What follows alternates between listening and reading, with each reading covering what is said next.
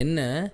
நம் பிதாவாகிய தேவனை அப்பா பிதாவே என்று கூப்பிடத்தக்கதாக தேவன் நமக்கு என்ன பண்ணியிருக்காரு? குமாரனுடைய ஆவியை அதாவது ஏசு கிறிஸ்துவின் ஆவியை நம்ம இருதயங்களில் அனுப்பியிருக்காரு. இது நம்மளை அப்பா பிதாவே என்று கூப்பிடத்தக்கதாக ஒரு அங்கீகாரத்தை நமக்கு கொடுக்குது. ஏன்னா நம்மளை அவர் மீட்டுட்டு நமக்கு அந்த ஆவியை கொடுக்குறாரு. புத்திர சுவிகாரத்தின் ஆவியை அவரை நம்மளுடைய தத்தெடுப்பு